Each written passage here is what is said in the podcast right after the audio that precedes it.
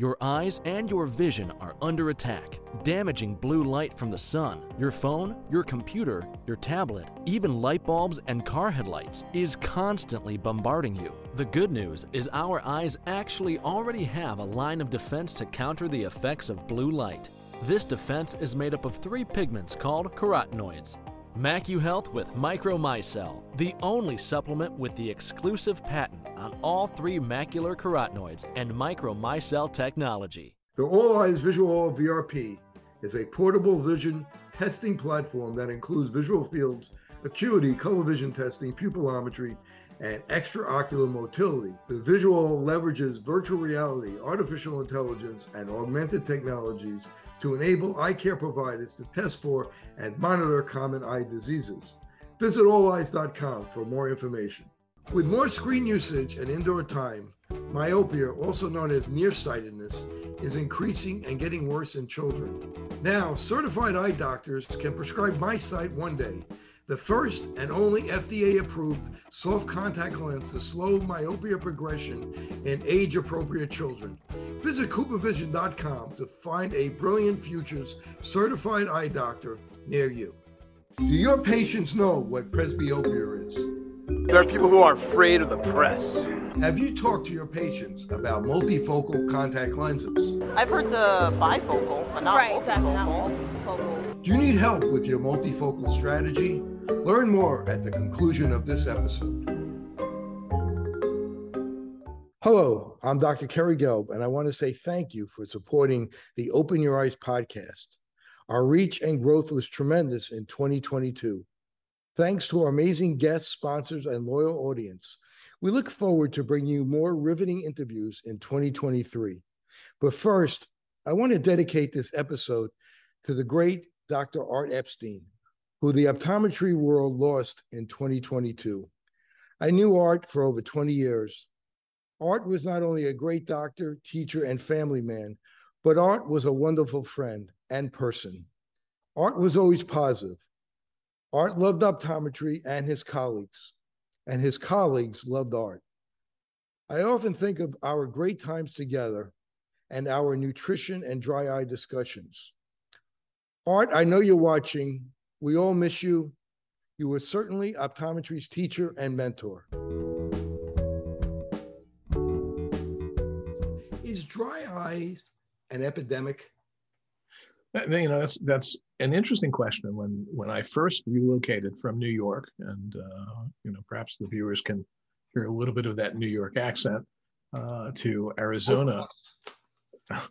I uh, I uh, felt that you know dry eye was certainly more prevalent, uh, but as I delved further into dry eye, which is uh, obviously very common uh, in the dry environment of Arizona, and eventually, you know, soon after opening our practice, limited my practice to dry eye. I began to realize that we're seeing numbers of patients that were unprecedented. We're seeing more and more dry eye than we ever have in the past uh, in younger and younger populations uh, and much greater severity.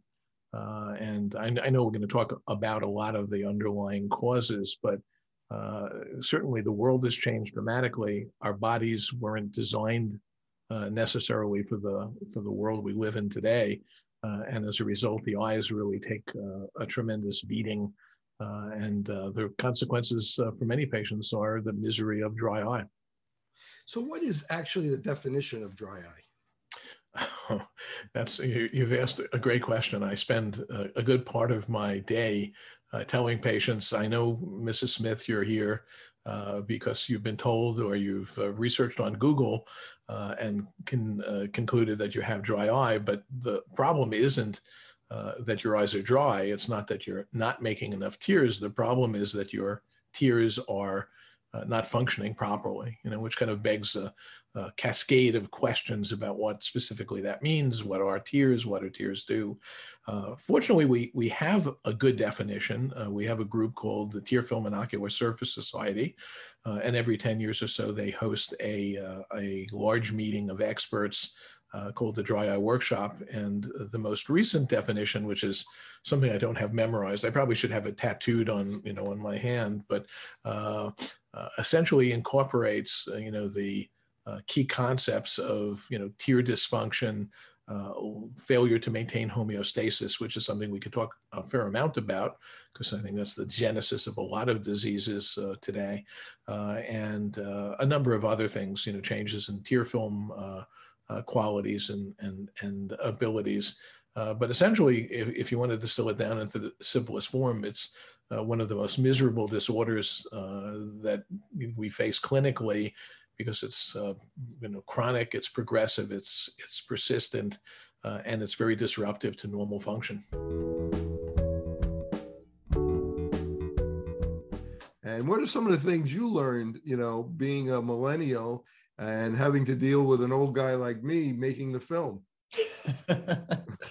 um, I actually learned a lot from you, uh, it, both personally, but also in um, just with health. I mean, the the my story arc in the film follows getting a diagnosis from you uh, from a simple eye exam that you gave me. You were able to notice that I had some health issues, send me for blood work, and then confirm that I had some health issues. And then through your program, uh, your your 10 point plan, I was able to turn those issues around and and get on a, a better track and reduce the inflammation in my body. So that's probably my biggest takeaway from the film. Um, the centenarians.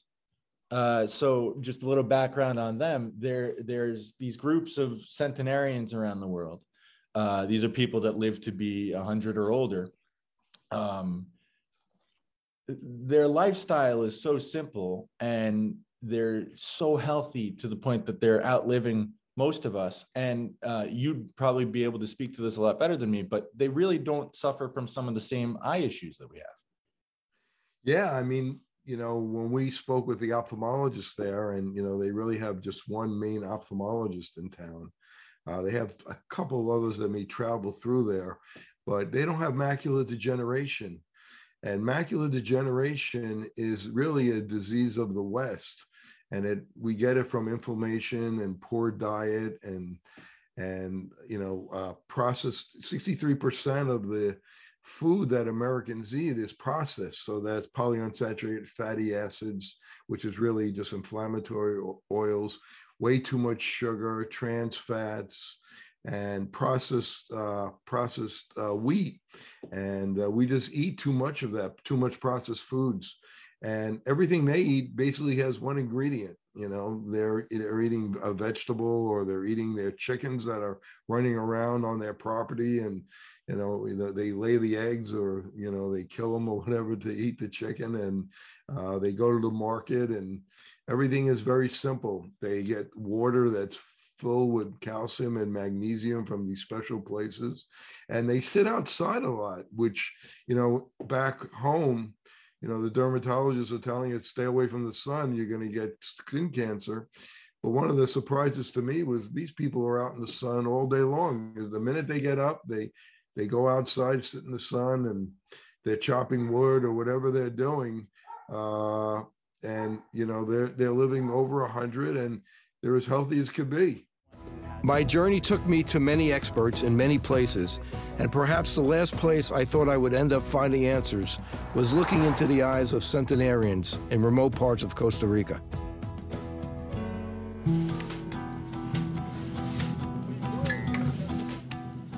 I had come to Costa Rica to meet up with the self-proclaimed myopia maniac, Dr. Javier Prada Lopez.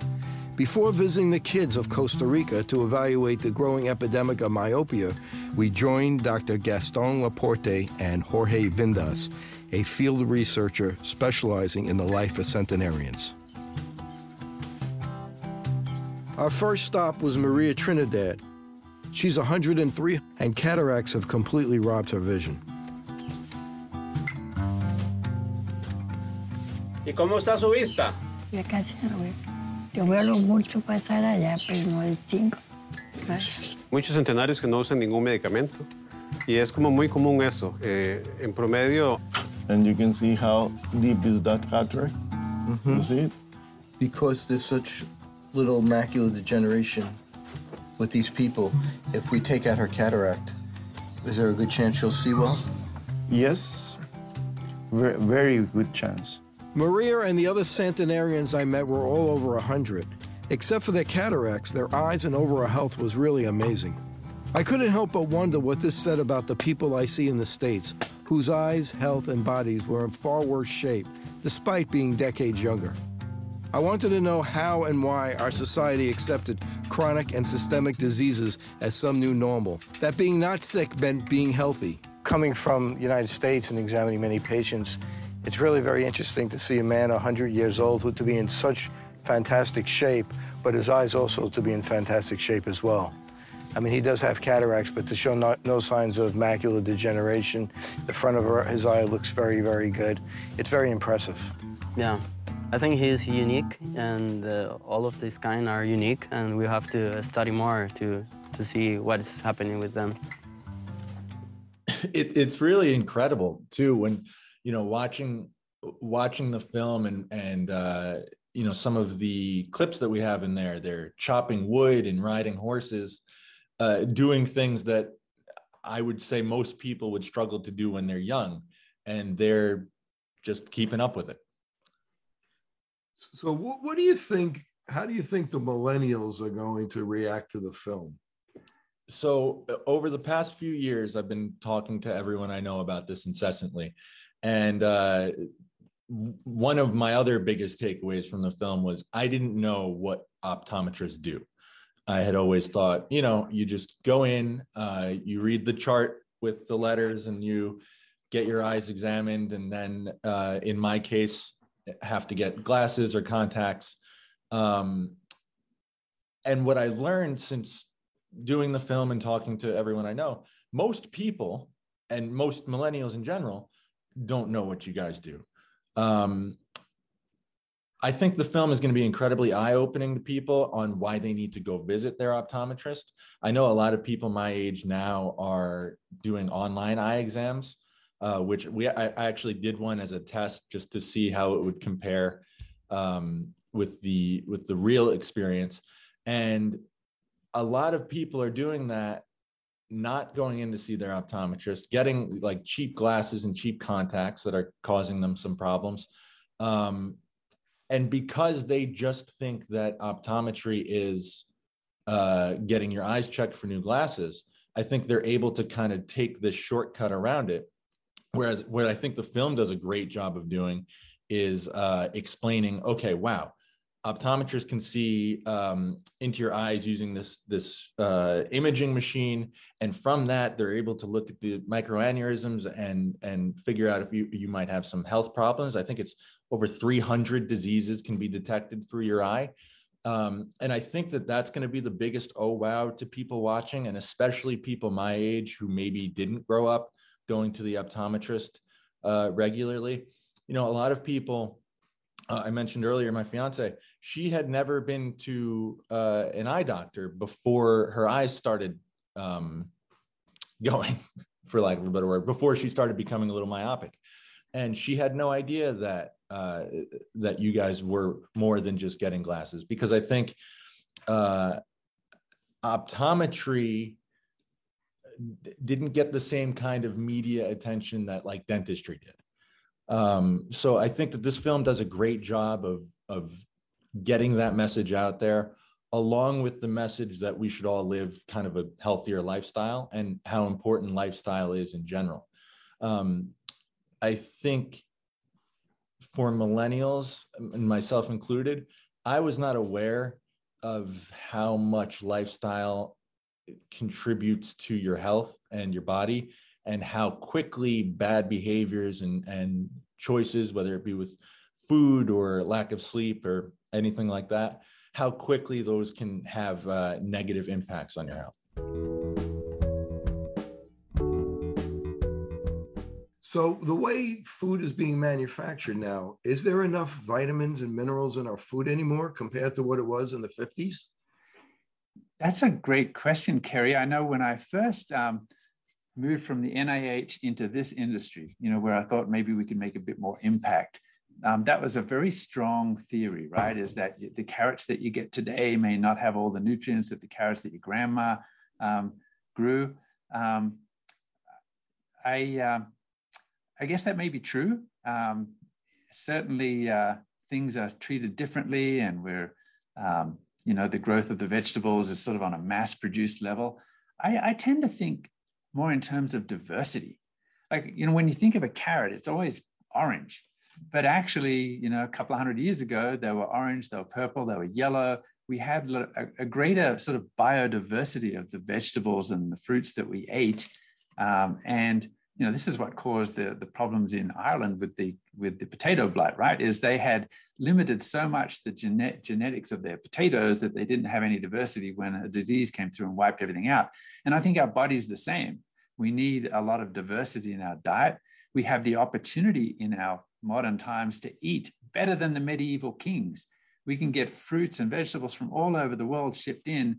It would be nice if we increased the diversity. And I think, too, I do agree. In my own house, I grow a lot of my own vegetables. It's all organic. I sort of have this ecosystem where the, the chickens are being fed the scraps. They're uh, creating the manure that goes to feed the, the vegetables. And, and uh, you know, there's less need for insecticides and, and artificial fertilizers. I think there's a role for it, but I, I like diversity and I like uh, natural sort of growth of the vegetables. At one time, they used to put 52 minerals to help grow the vegetables. Now it's just NPK. Mm-hmm. Is that enough? Yeah, I agree. Probably not enough. But uh, you know, plants just like humans need uh, need all of the nutrients, not just sort of the sum. They're probably doing their own triage, right? And that's kind of interesting too, right? Is that uh, you grow the vegetables, and uh, there's this. I, am not sure if you're sort of familiar with the hormetic effect, but yes. let's say I live in uh, in Arizona, growing the vegetables. Like weightlifting, we with stress. We want to stretch the vegetables to make more polyphenols, and we could. The vegetable makes more polyphenols. It's better for us. Yes, exactly. So if I'm living in a really hot, dry desert environment and I'm growing my vegetables there and I'm eating them there, those vegetables are experiencing the same hot sort of sun and all of the radiation they are then their defense mechanisms create these polyphenols and, and carotenoids and other defense mechanisms that then we eat that become part of our defense mechanisms. So there's some sense to sort of keeping things local as well, isn't there?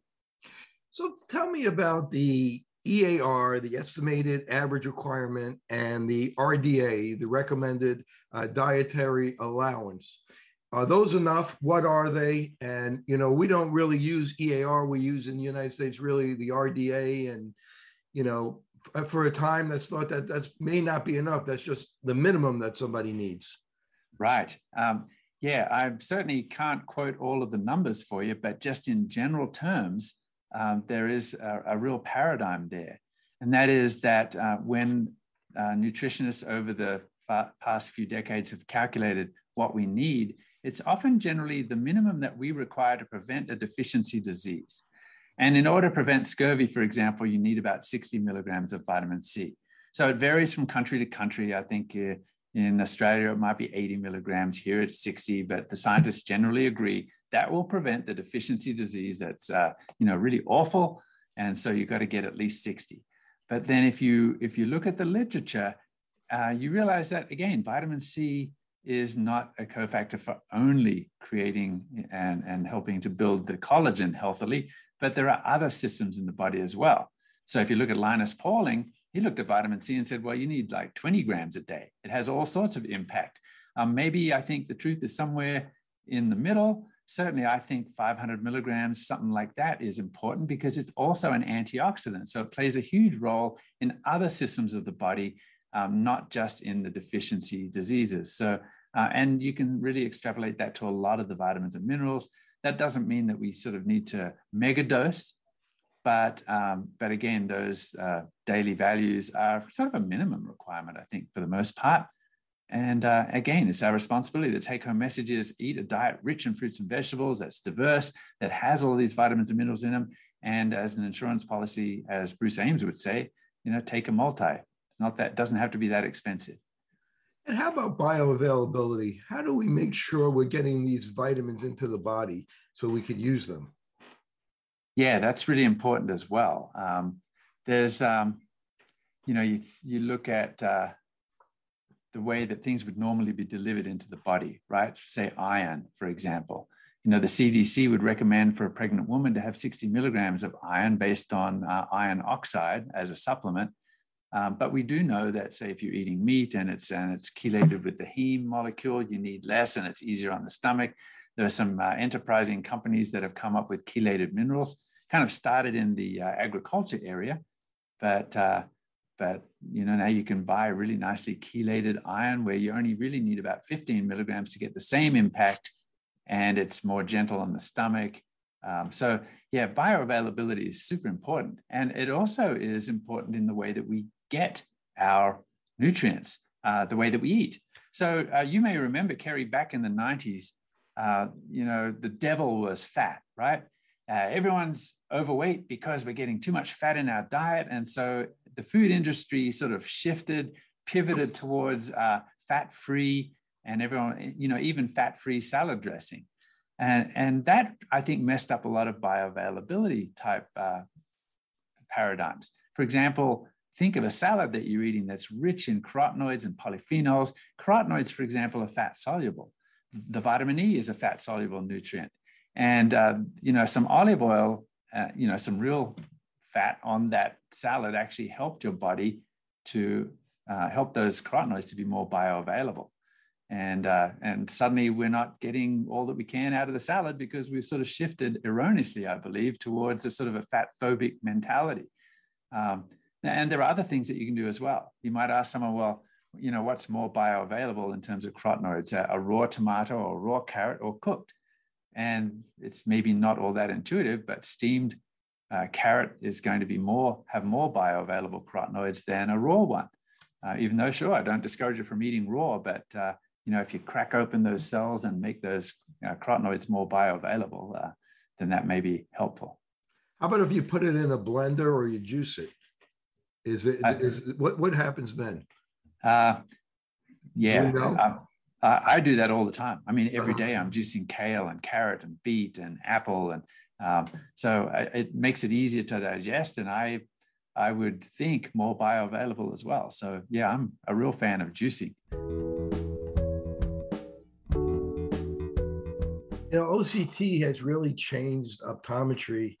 You know, for so much of the better and it really helps our patients. We can now see down to five or six microns with OCT and with spectral domain, we're going to be able to see one micron. So we're kind of put in a position where we're going to see disease way before other uh, primary care doctors can see disease. Oh, absolutely. Um, and we're starting to do that now, right? Uh, we see uh, especially in the patient with diabetes. We're picking up the capillary changes that are out there, macular degeneration. Uh, we're picking up, uh, you know, the drusen formation uh, that's out there. So you are 100% correct. Uh, you know, we're picking up diabetic retinopathy before it's really retinopathy that you would see with the 78 or 90. The classic, um, you know, what I would say maybe the macro changes that we were taught in school the the dot and blot hemorrhages and the exudate now we can start seeing the micro changes that are out there. And soon we're going to be the first doctors that are going to help diagnose alzheimer's sooner. There's some changes on oct as far as alzheimer's. If you could talk a little bit about that. Yeah so you know the eye's fascinating right? It really is connected to, to just about everything that's out there. You know we talk of you know skin and then we have uh, then we have the vasculature that we're talking about here with diabetes. And now you're you're just talking the neurological side of it. And there's a part of the eye that's called the the ganglion cell and the ganglion cell body. And its axon goes all the way, you know, back into the brain, deep into the brain. And whenever it becomes sick or traumatized, you know, it, it atrophies away. So the ganglion cell complex, which can be measured uh, within the uh, OCT can take on some certain patterns that are out there. Um, believe it or not, uh, just recently they're saying that you know people that have you know pituitary adenomas, and we're used to picking that up maybe with a confrontation field bitemporal hemianopia, and uh, um, you, you know we do a visual field it's showing so bitemporal binasal can show up maybe two to three years earlier but even before the uh, the visual field defect, which then goes back to your original question here, the neurological side with regarding you know Alzheimer's and dementia. and maybe helping uh, the docs with the diagnosis and then how's the treatment going with the progression. So, really exciting stuff uh, that's out there for the future.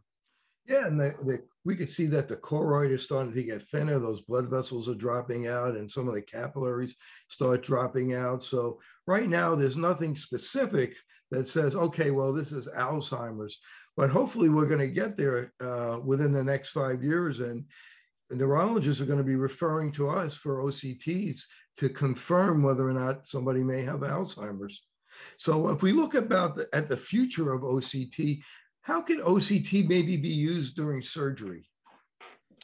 Uh, well, basically, where it's being used for surgery right now is in the, the macular hole type of situation when they're doing epiretinal membrane peels and looking at that at that at the hole just to make sure that uh, they're getting the the position of that macula. So, um, you know, just before and after surgery, especially after surgery, uh, to see how that hole is and do they have to go in and reposition. So, you know, that's really some new cutting edge using it during surgery. Just in retina surgery is basically what it is. That's really where the the OCT shines. You know, but this OCT, it's you know, you got anterior segment now, so we're looking at it with with cornea. We're looking at it just anterior chamber, everything that's going on with the anterior chamber, and then going back to the retina. So basically, where it's being used in surgery would be back in the retina side. We're almost like we're a pathologist, the way we could look at the retina and, and the nerve tissue. Yeah, you you nailed it. This is uh, pathology in a sense, live, live live pathology in a sense. So just a different form of it. And now we have OCT angiography, which was which came out around 2014. Explain what OCT angiography is and how that could help us with uh, diagnosing different diseases in patients. Yeah, so we always say that the, the crime must fit the punishment. So, like, there's two types of OCTs if you really kind of want to think about it. There's your B scan OCT, which uh, optometrists, you know, whenever you, when I do a lecture and you ask how many people have uh, OCTs, that's probably about 70 to 90 to percent, depending on what audience you're doing, 70 to 90 percent will raise their hand saying that they have an OCT. It's the B scan. It's kind of that cross sectional that we're used to seeing.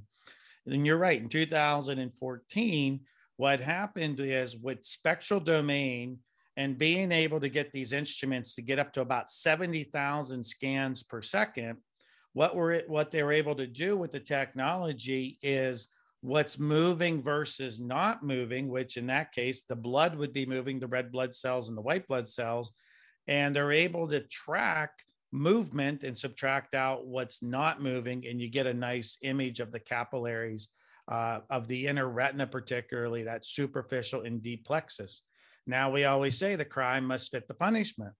And the diabetes is a capillary disease. So we're really getting some early detection with capillary dropout before you get the B scan changes.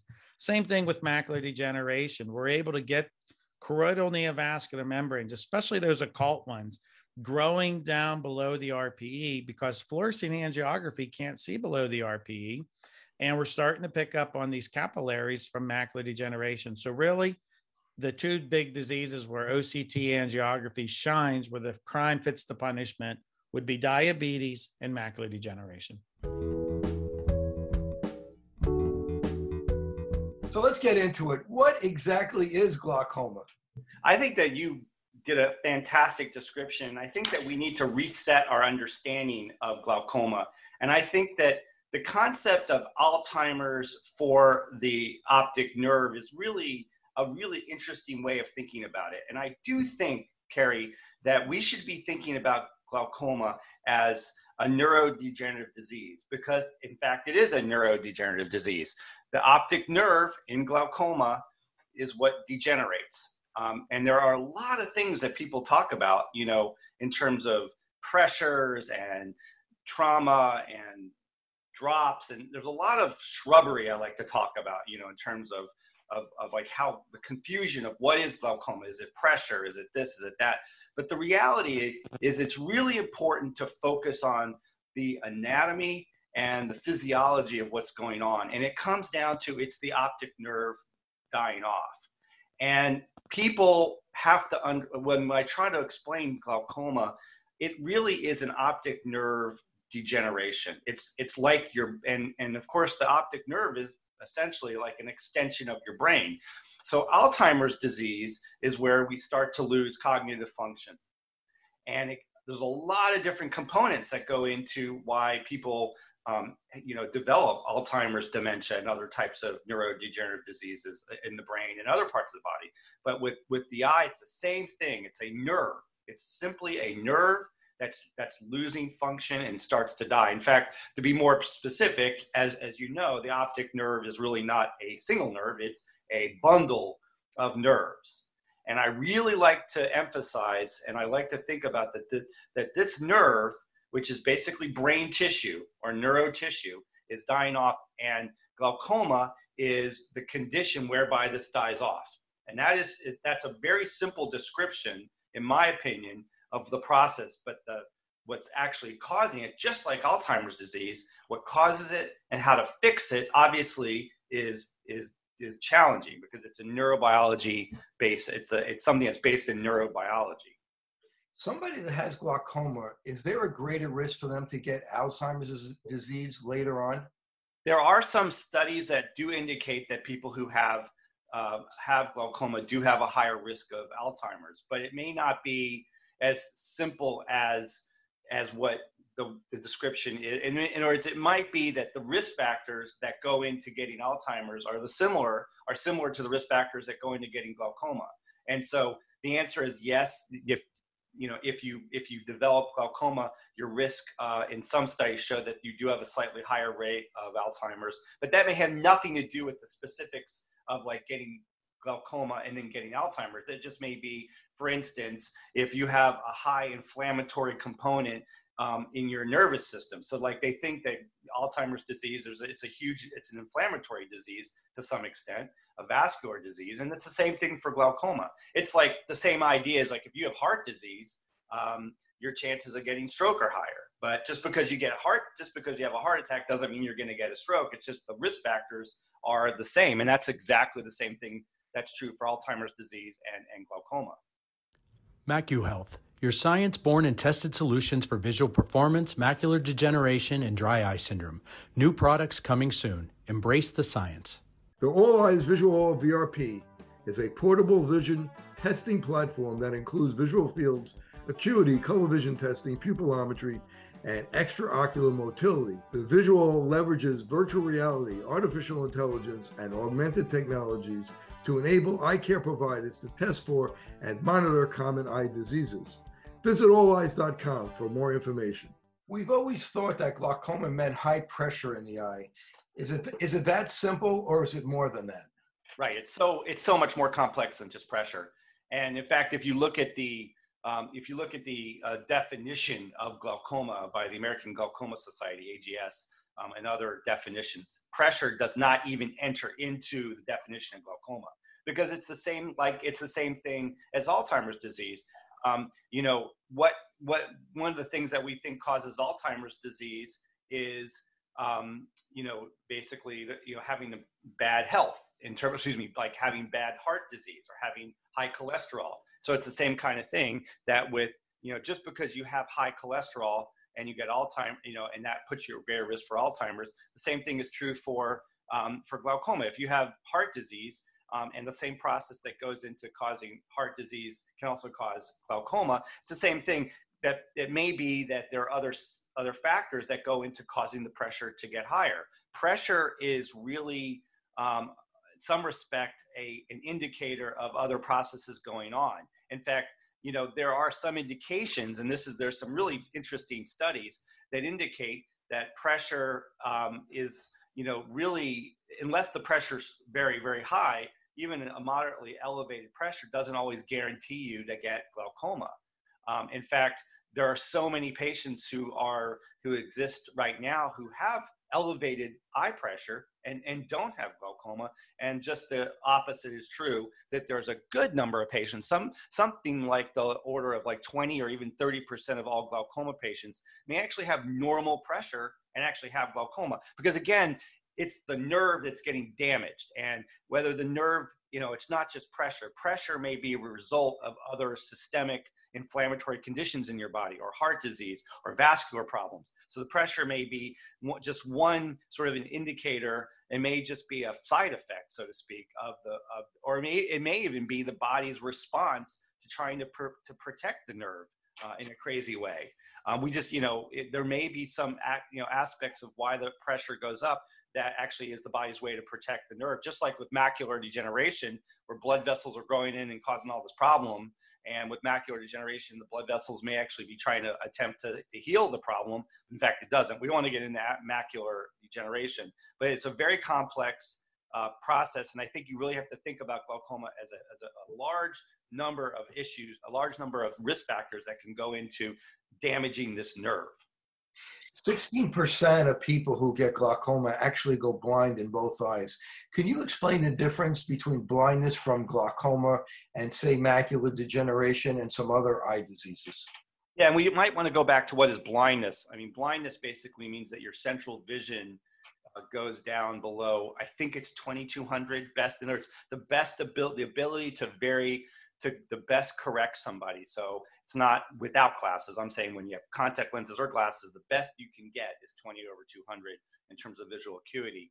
And the issue, the question then is whether, um, you know, with with any kind of blindness, if that if that central visual acuity goes down, um, then we we hit that definition. So the difference, for instance, with glaucoma, um, is that uh, it doesn't always affect the central vision. Often it affects the peripheral vision, your side vision, so, or, or chunks of your vision. So you could have you could have like part of your vision in glaucoma can be perfectly 20/20, but then another part is you just have it's complete blackness and blindness in that in that section.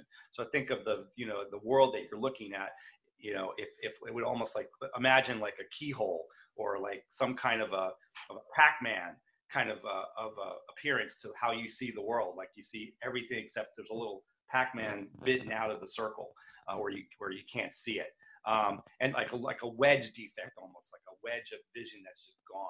So that could be in your central vision, but sometimes it's in your peripheral vision in glaucoma.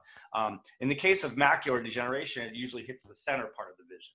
So the types of blindness you have in the different diseases are is very different depending on the disease process and the type of um, you know condition you have but the end result is that your central vision goes now there are definition i mean you know you can you can um, in some cases in retinal diseases you can actually have the peripheral vision um, can can um, can be maintained and the central vision's gone uh, and then in glaucoma, you could actually have just the opposite. You could have almost perfect central vision. In fact, you could have a very, very, very small little area right in the center of your vision that's absolutely perfect and crisp. But then you can only see, you can't see anything beyond this very, very narrow tunnel vision. That can also happen in retinal disease, by the way, as you know. As you know. Uh, so it's often said it's not what you eat, but it's what you absorb or your microbes eat. What is your feeling about that? You know, for many, many years, we've been uh, completely obsolete uh, concerning, you know, this, you know, community that we co-evolve with, and you know, we can, uh, you, you, we share our um, life journey. Um, you know, in the past, we thought that, you know, there were some microorganisms there that can eventually, you know, give us trouble. And that's mainly what we were focused on. And, you know, once in a while, Mother Nature reminds us, like this pandemic, that the war with the microbes is not far by any stretch of imagination.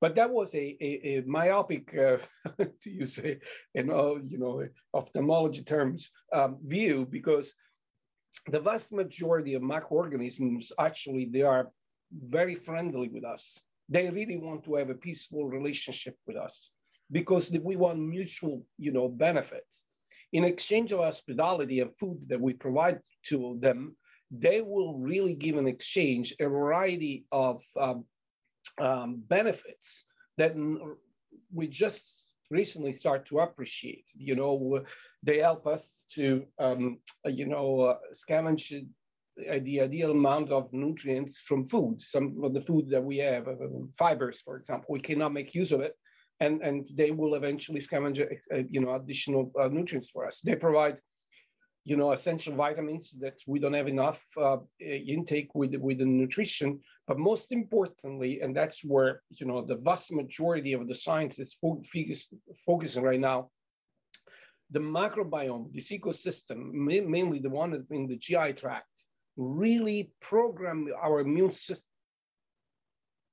specifically in the early part of life, for the first thousand days of life, to decide if, when, why, and how to unleash, you know, weapons that will defend us against enemies, and when to turn this off. So that's that's where really we start to appreciate that this goes way beyond just providing food to uh, folks, but you know, again, um, having the friendly symbiotic relationship with this uh, parallel world will bring us in a trajectory to play our genetic cards in a way that we will live a better life.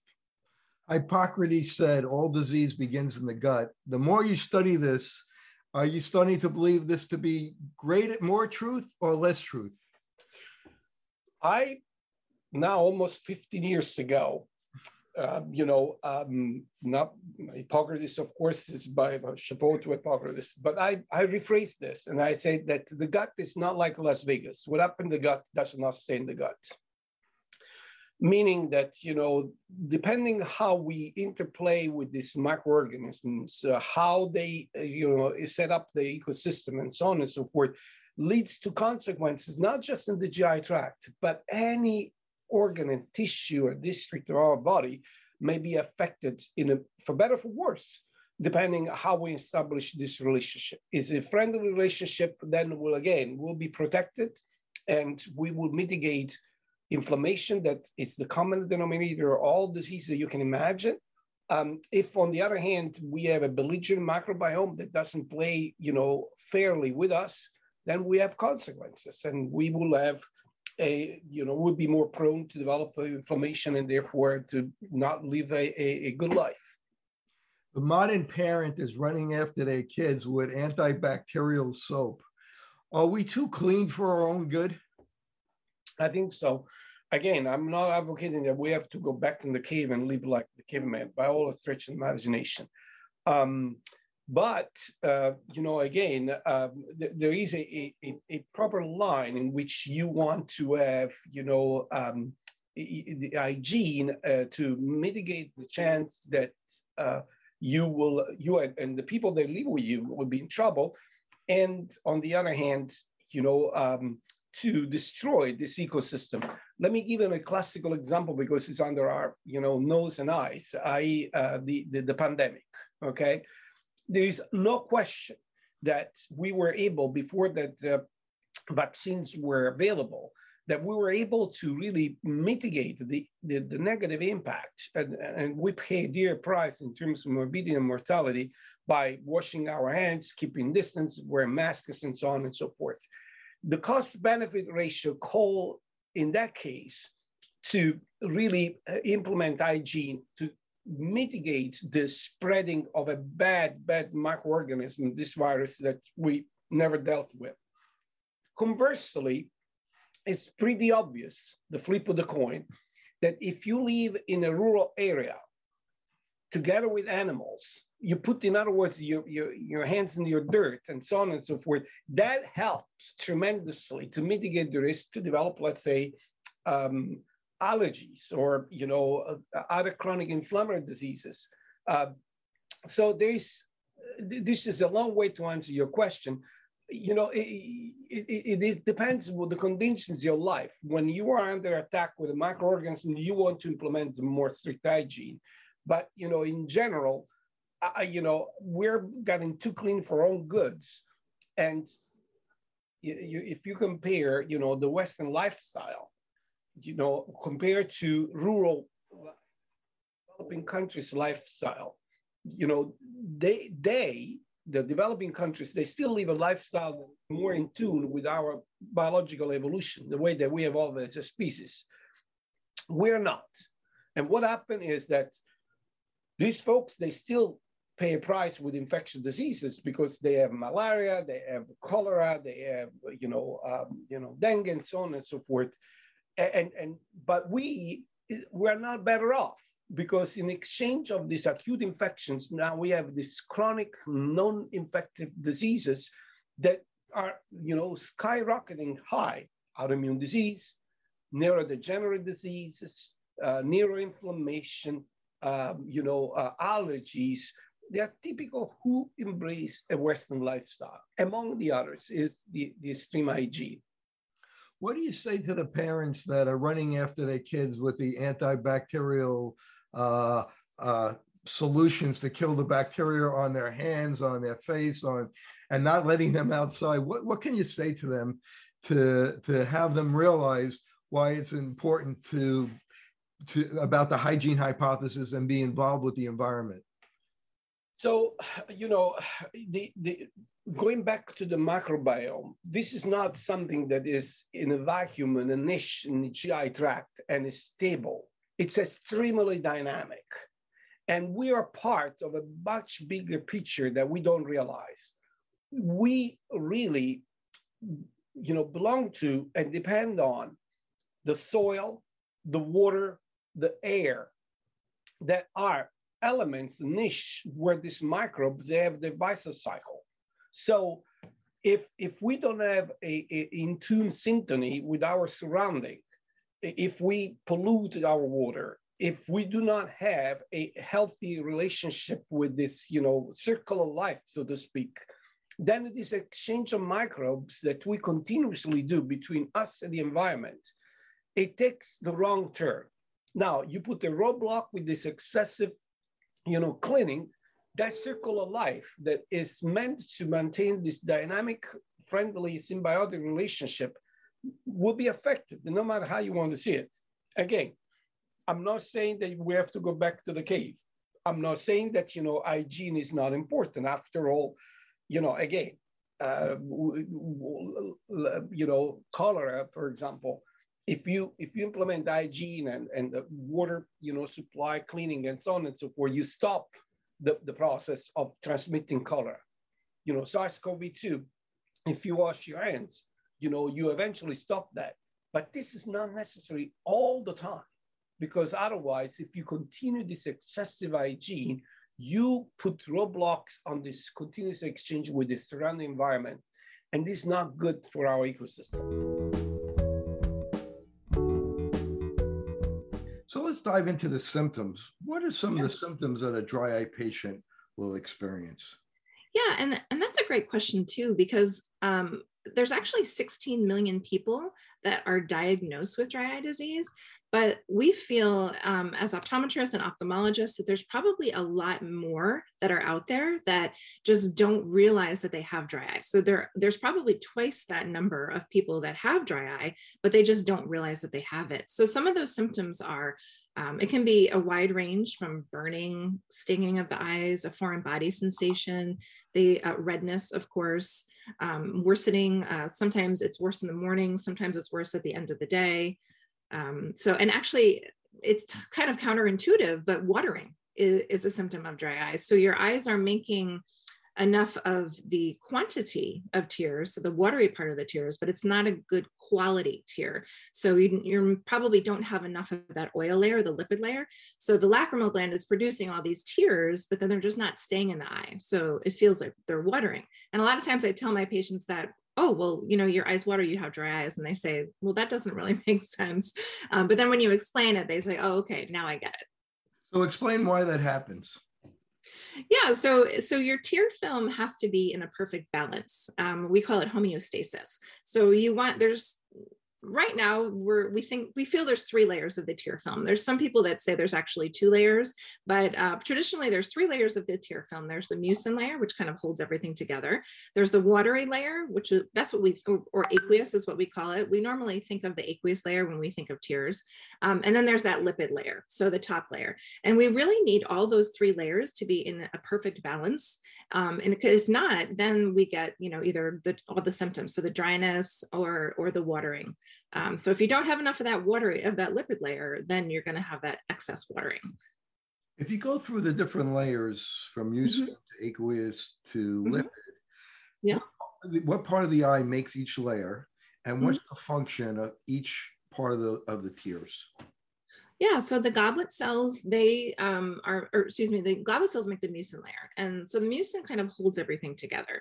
The lacrimal gland makes the watery part of the tears. And the water part of the tears, that has all kinds, it actually has 1,500 different um, components to it. So the tear film is actually really really amazing all the different things that it can do from anti-inflammatory um, to you know just all kinds of different things that factors that we need to have a nice healthy tear and a healthy eye. Um, and then there's that lipid layer which is made by those meibomian glands that are right in the right on the lid margin right there is where they come out where the oil comes out. So and that's that oily part of the tears that we need to keep everything stable. Every once in a while we get a big strong guy Yeah. uh, like a military guy yeah. uh, comes into the office and he's at work and and you know his he, all of a sudden his eyes are tearing and Yeah. he gets very embarrassed that he's crying and he wants to know what we can do especially if he goes out in in in, in the in the wind and he and the wind hits his eyes and right. starts tearing. What could, what kind of tricks can we tell people like this to help them? Yeah.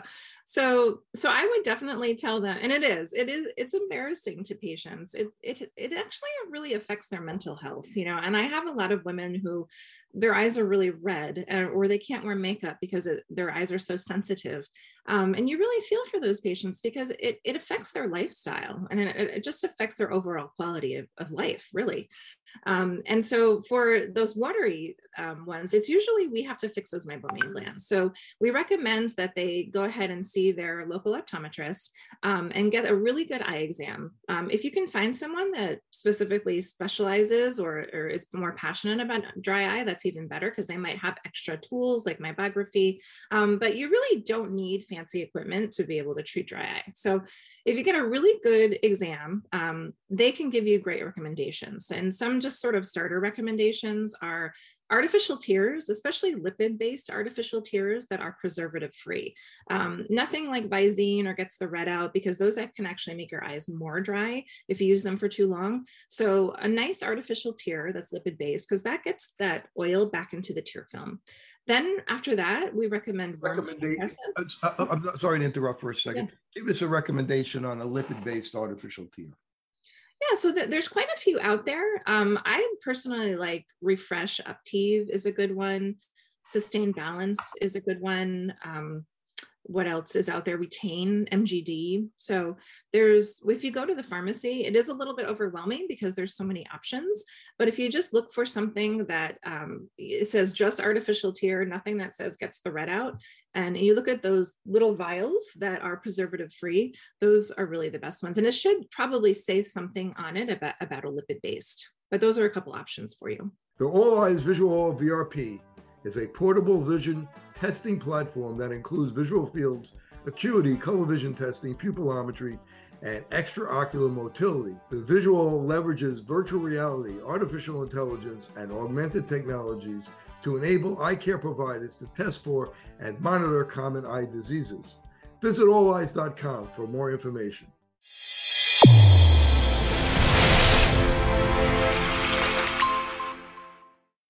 Your eyes and your vision are under attack, damaging blue light from the sun. Your phone, your computer, your tablet, even light bulbs and car headlights is constantly bombarding you. The good news is our eyes actually already have a line of defense to counter the effects of blue light.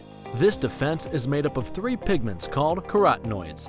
MacuHealth with Micromicelle, the only supplement with the exclusive patent on all three macular carotenoids and Micromicelle technology. Fitting multifocal contact lenses presents a big opportunity to meet patient needs while growing your practice. Alcon is your partner not only with our innovative portfolio, but through e learning. Learn to enhance your multifocal strategy today with the Alcon Experience Academy. OIE Broadcasting is the emerging leader in social media. We use scientific entertainment to drive more patients into your office. Visit OIEBroadcasting.com and sign up today.